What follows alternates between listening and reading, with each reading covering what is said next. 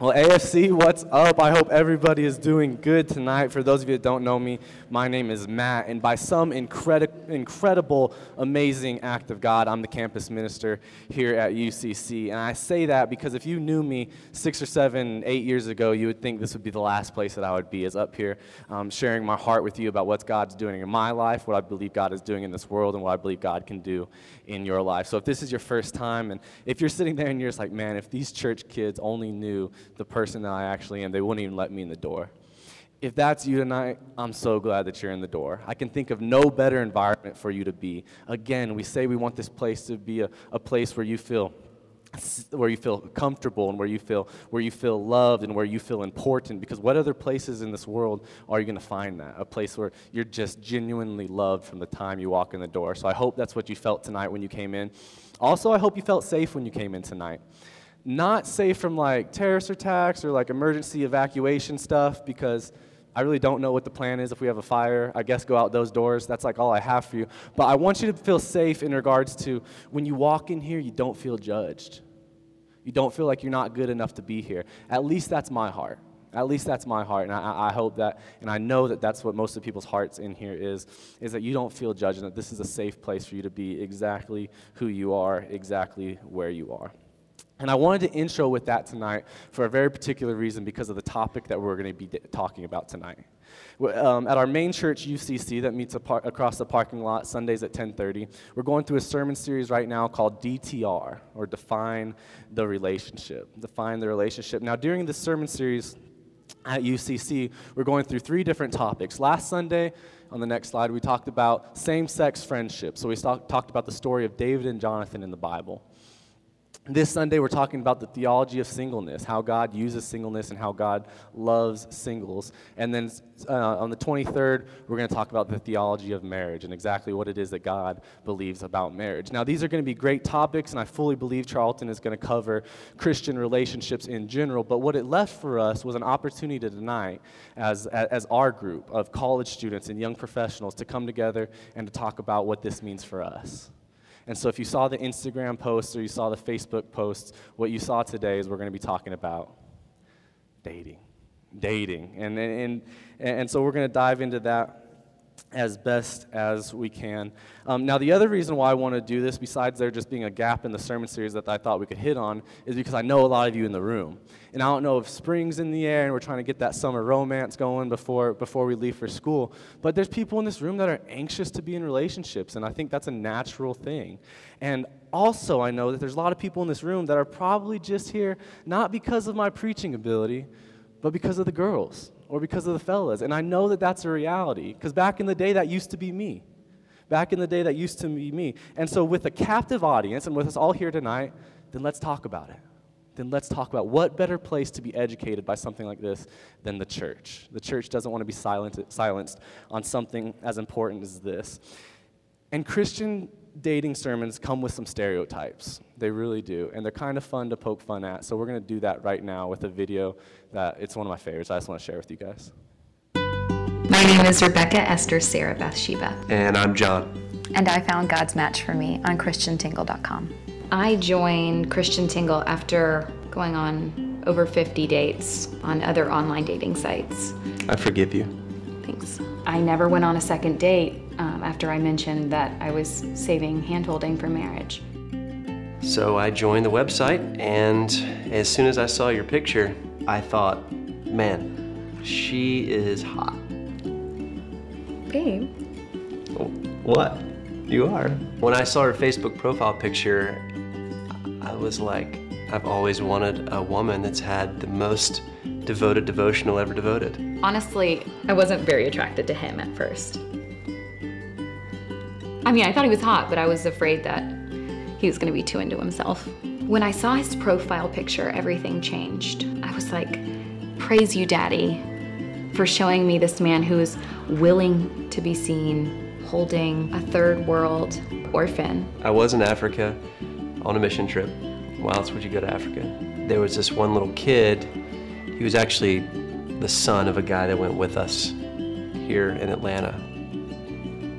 I didn't know that. Yeah.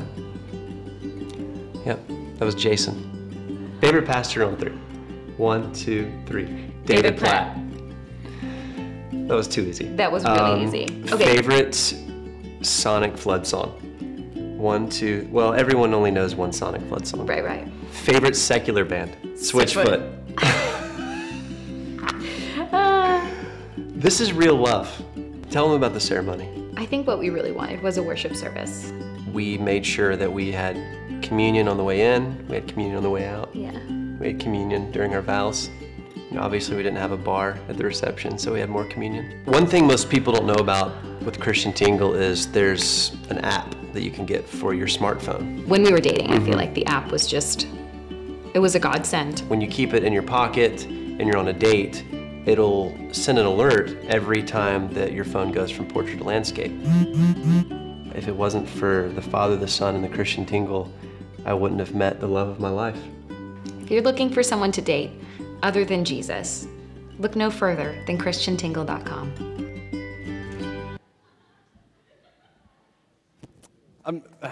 Maybe I shouldn't have shown it. I don't know. I think it's I think it's really funny, but um, there is some there are some stereotypes. There are some sta- stereotypes with Christian dating, and tonight I don't want you to leave with stereotypes.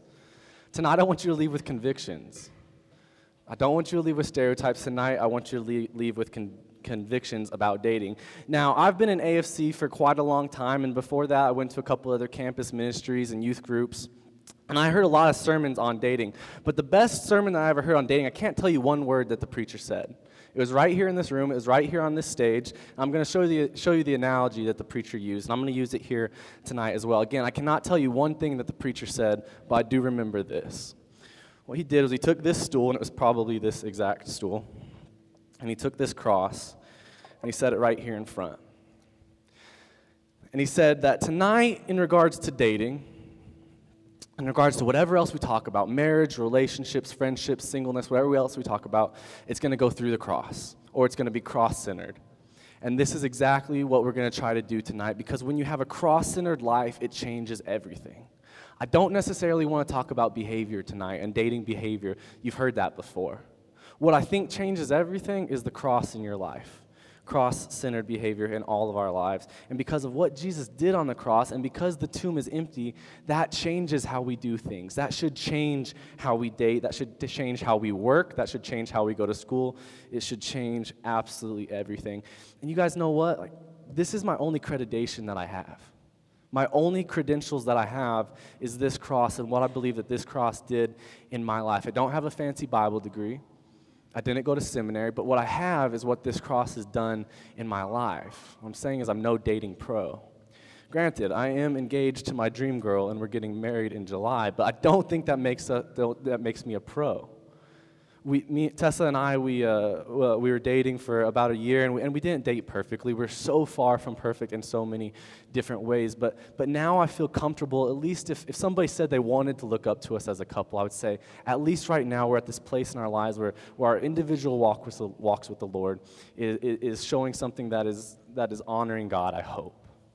I hope. And two cross centered people following each other is what's playing out right now. And so it's, it's, it's really a special time in our relationship. But it's only because of what the cross is doing in our lives, not because of anything special we're doing on our own. And I think that can be the story. And I think that's what the story for everybody in this room, whether you're dating, I know there's some, some married people in the room today, whether you're engaged, or whether you've taken a vow of singleness. And that's actually a thing. That's actually a thing. No matter what it is, if you are cross centered, and that should be the compass that navigates whatever season of life it is that you're in. Now, to get us started tonight, real quickly, I wanted to go through every single Bible verse that directly relates to dating in the Bible. So we're going to do that on the next slide. Nope, nope, go back. It was right. That's it. That's every single verse in the Bible that directly relates to dating. See, dating that we have right now is a social and a cultural construct that is kind of new to humanity. Back in the, back in the days of the Bible, 2,000 years ago when it was recorded, dating didn't look like it looks right now. See, it would look more like if you saw an attractive woman that, was gonna, that would be a good mate, it's more like you would take um, like three goats and a donkey and you would go to her dad and be like, Can I have your daughter's hand in marriage? And some guys in the room today who are struggling to find a girl, they're just like, That would be so much easier. Just go find some goats and a donkey. Like, I, I get it. That would, be, that'd be way easier for a lot of us in the room. um, arranged marriages were still something that was very much a part of that culture. Uh, so there's no exact Bible verse that's going to say whether you're supposed to walk her to the door, whether you're supposed to hold hands, or if you have to meet her dad first, or if you're allowed to kiss or anything like that. There's no Bible verses like that. But, but, but, next slide. Just because our cultural construct of dating is not directly mentioned in the Bible does not mean that the Bible is quiet on how to date. I'm going to say that again. It's on the screen. We can all read it.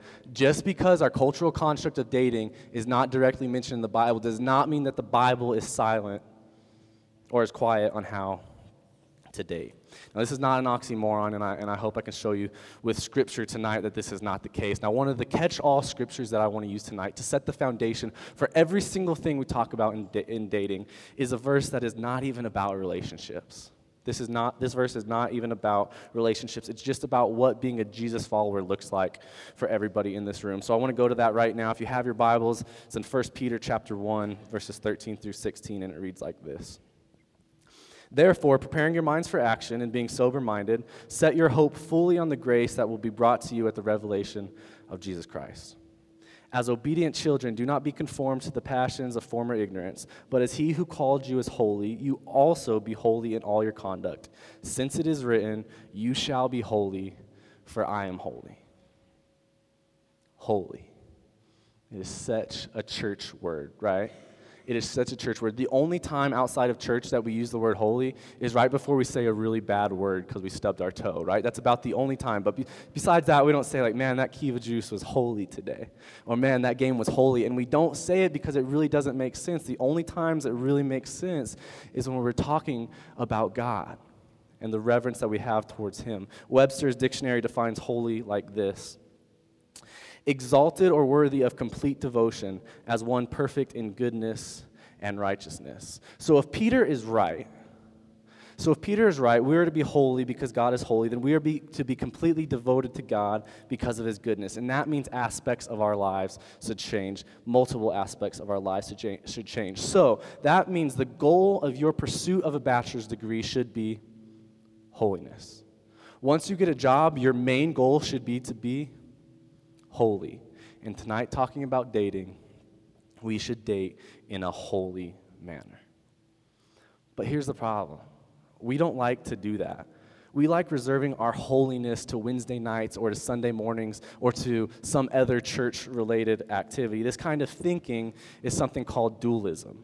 Dualism, and it's a, it's a word used in philosophy. A, a better way to say it would be split thinking split thinking. And American Christians are bad at this. What, what dualism is, is it's this idea that you can separate the spiritual life from the physical life, that you can, you can compartmentalize things about the faith and take it away from other aspects of your life. And so, what the plea is tonight is that we stop doing that, is that we stop trying to keep Jesus out of certain areas, but letting him in on others. It makes sense to let him in tonight, right? That's the, that's the place that we want him in. It makes sense when we, um, when we have a sick family member to let him in so that we can, we can um, petition to God that he make them better. That makes sense. But the plea is tonight is to stop letting, um, stop keeping him out of certain areas. And so we need to adapt to a non dualistic mindset, meaning that every decision we make is in some capacity spiritual. There's no way to date in a non spiritual way, there's no way to have sex in a non spiritual way. You can try, but eventually you will end up with heartbreak or brokenness because that is what sin does. So, the main idea that Peter is trying to say tonight is be holy. Be holy in every aspect of your life. And see, when we, when we get away from this, when we try to keep Jesus out of things, that's when we run into things. That's when we run into problems like, well, I'm going to date this non believer because, they, well, they have a good heart. Or I'm going to. Uh, uh, I'm gonna I'm gonna make these decisions about how far I want to go physically because because that's for me. That's not for my Jesus a lot of time. That's for me. But now that I started saying stuff like that, everybody in the room is just like, oh, I've seen this before. I've been in the church before when the sermon goes this route, right? Where I'm going to start telling you every single thing that you can't do in regards to dating as a Christian, right? That's what you guys, that, that's what you should expect right now. That's what we've heard before. That's where you're going to hear, like, like this is where I'm, I'm going to tell you guys exactly how to hug somebody when you see them at AFC. Like, if it's a girl, like, you can't do the full frontal, you're at AFC, so you do the side hug. Or maybe the, maybe the campus minister thinks we should just do hand hugging for a while. Like, like I mean, that's, that's what happens next, right? Or, or what time we're supposed to leave our boyfriend or girlfriend's house because you can't be holy past midnight. Everybody knows that. That's somewhere in the Bible. That, this is that section of the sermon right here, right? I don't want to do that tonight. I don't want to operate from a place of fear tonight about how we're dating. I don't want to scare anybody about the sermon like that. Sermons like that are so tired. Sermons like that are so played out. My first semester doing this job, about a year and a half ago, I preached a sermon like this. It Was, I, thought, I mean, I thought it was really good, actually. It was called, um, it was just when Fifty Shades of Grey was coming out, so I called it Four Shades of Love. And I really thought it was a good sermon. I went back and read it this week, and you know what? It, it was. It was pretty accurate. But it definitely came from a place of here's what not to do. And we hear that a lot. That's played out. You guys, let's be honest. You know enough about the church. You, you know what the church is against. You know what the church is against. You know that the church is against sleeping together before marriage. You know that the church is against pornography and against sexting and, about, and against making out and grabbing booty and all this stuff. You guys know what the church is against. You've heard it before. But tonight, I want to look at, look at it from a fresh perspective. Instead of looking at what the church and what Scripture is against, let's look at what Jesus is for in regards to dating. Let's just look at it. Let's just interpret Scripture. In a, let's just look at it in a different way. The same Scriptures, let's just look at them a little bit differently. Now, granted, I'm going to go through a couple passages right now. And, and again, these Scriptures are not directly tied to dating. They're not. Like I said, the, the Bible does not mention it like that, but they are directly related to the character and the nature of God. And so that should tell us something about how to date. So we're going to start right now in the first book of the Bible. We're going to start in Genesis, Genesis 2 4. Therefore, a man shall leave his father and his mother and hold fast to his wife, and they shall become one flesh. The way we're going to interpret this verse tonight, next slide. God is for families. God is for families. Now, to show you how we got there, see in, in, in, these times the, uh, the son or the daughter when they were born the, the, their main goal was to help support the father and mother.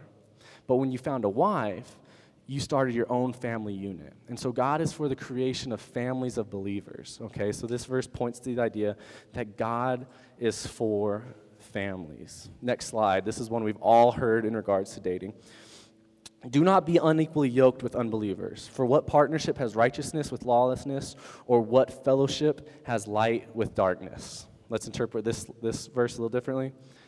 God is for you finding a fellow Jesus follower. When we read this verse about being unequally yoked, what does our mind immediately jump to? We jump to all the things, all the people that we're restricted from dating, right? Like, oh man, I can't, I, I can't date that girl because she's not a believer. It's just not fair. I can't date that. I can't date that cute guy because he doesn't know Jesus. That's just not fair. Let's look at it differently. God wants you to be with believers because it's a blessing. A, a, a, man or a woman that truly loves Jesus, that is following after the Lord, that's a great thing. That's a great thing. As somebody who has faithfulness as a core principle of their marriage, that's a fantastic thing. So, this is more of a blessing than it is a restriction. Next verse. Song of Solomon 2 7. I adjure you, O daughters of Jerusalem, by the gazelles or the does of the field, that you not stir up or awaken love until it pleases. And the next slide. God is for his timing. God is for his timing. This is not a verse that said, do not awaken love. This is not a verse that said, be a prude. This is a verse that says, do so in God's timing. Do so in God's timing. There's something beautiful about God's timing. And I know, and I know as singles, talking from a guy that's, that's in a relationship, oh gosh, gosh, preach a little more, a little more manly now. From a guy that's in a relationship, that's hard. That's absolutely hard to hear because you don't want to hear timing. And I know it's like cliche Christian advice, but here's the advice it's all about timing. Hebrews 13:4 reads like this Let marriage be held in honor among all let the marriage bed be undefiled, for God will judge the sexually immoral and adulterous. The next slide. God is for marriage. God is for marriage. Marriage should be held in a high honor. We should look up to marriage. We should, we should aspire, if, if we have the desires to be with somebody, we should aspire for marriage as something that God believes in. And again, the marriage bed is the place where we exercise our passions. It doesn't say don't be a prude, it is just about with who and timing.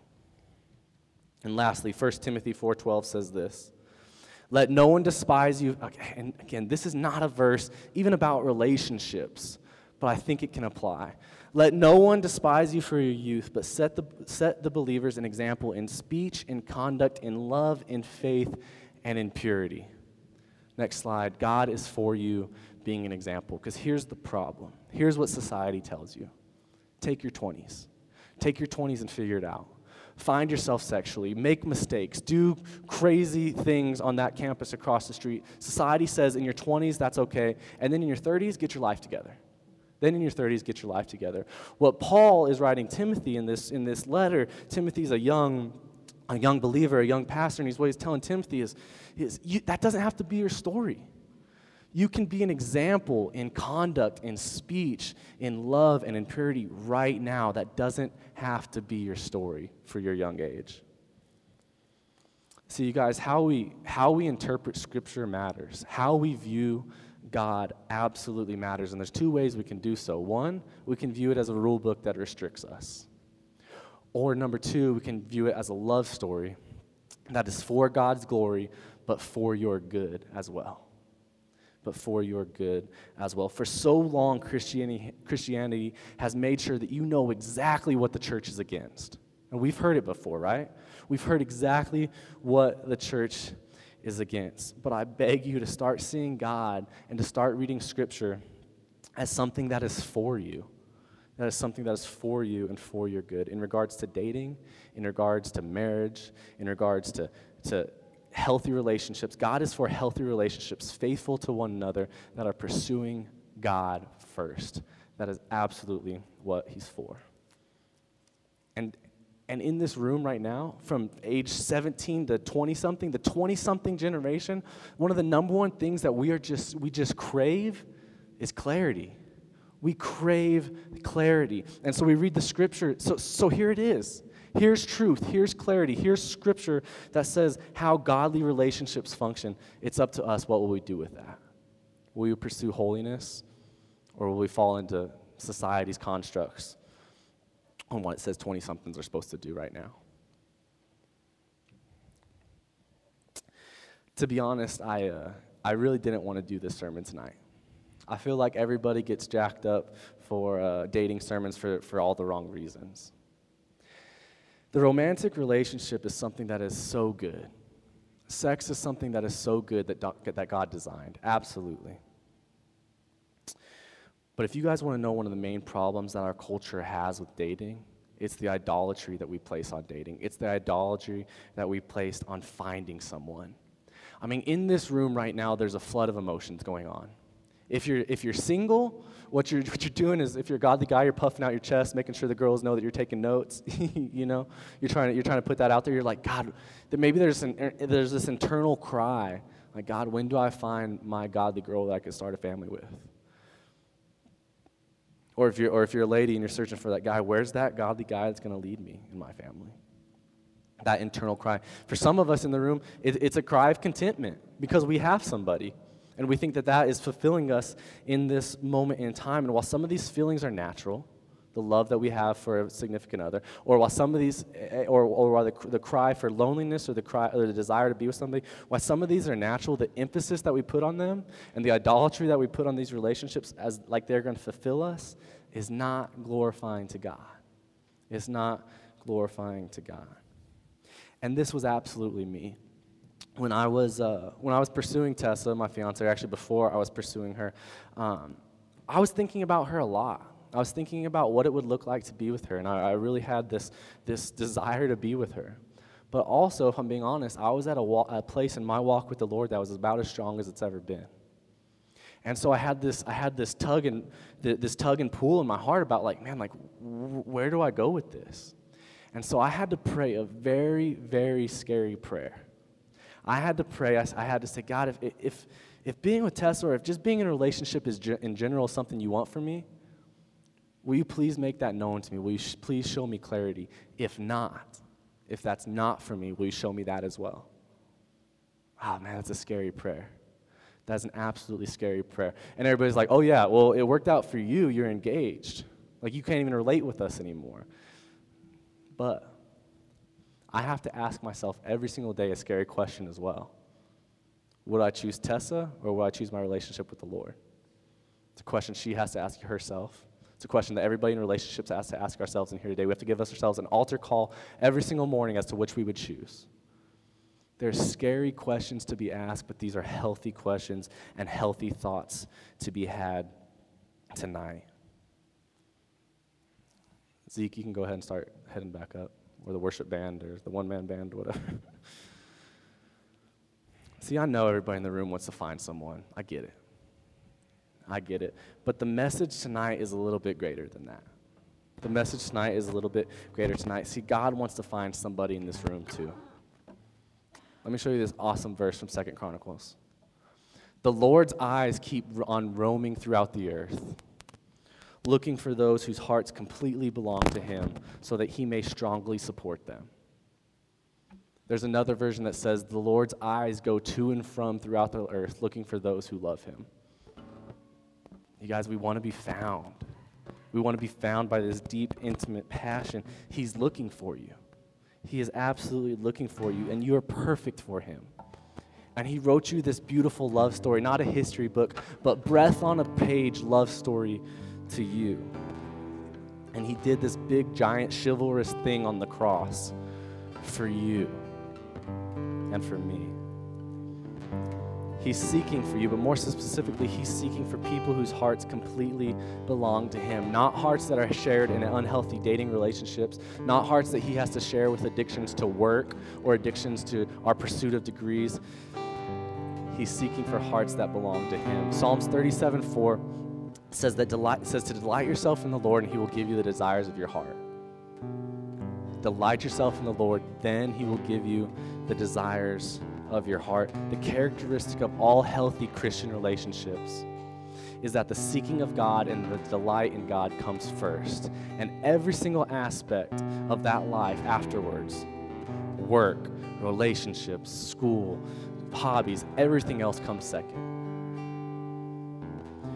If we really want to define a relationship tonight, maybe the maybe the big step out in love tonight is for those of you who are deciding like whether or not you need to get baptized. Or maybe the, the bigger the bigger step tonight for, for those of you is somebody needs to come in the back and, and you just want to start over. You just want to restore your priorities. Maybe that would be the, the, the relationship that we really need to define tonight and we can absolutely do, do that during this last song that zeke sings i'm going to be in the back um, i want to pray with anybody that wants to um, Melissa or Amber, they'll be in the back to pray with any girls that want to. If we want to define, or for some of us in the room, refine a relationship tonight, we can do that right now and restore those priorities. If you will, you pray with me? Dear Heavenly Father, I'm so I'm thankful for the cross. God, I, I am thankful for romantic relationships, and I'm thankful for um, the passions that you put in some of us for, for, for, that stage in our life. But Lord, most of all, tonight, I'm thankful for, for the relationship that you gave us on the cross and that, that, that chivalrous deed that you did that, on that day. God, I'm thankful that the tomb is empty. When all this life doesn't make sense and trying to figure out dating and, and relationships and marriages and all these things, when all, when all that doesn't make sense, at the end of the day, the tomb is empty. And for that, I'm grateful And for any hearts in this room tonight, Lord, they're struggling with um, where to place relationships and the priorities in, in their lives and, and, and, that desire for marriage, God, I pray that you just make it abundantly clear for everybody in this room what it is you want for them. Whether it be patient and waiting, or whether it be singleness or marriage, God, whatever it is, I pray for clarity for this room right now. But most of all, I pray that people would know you and that you would be glorified. We're most thankful for the cross and that the tomb is empty. In your son's name I pray. Amen.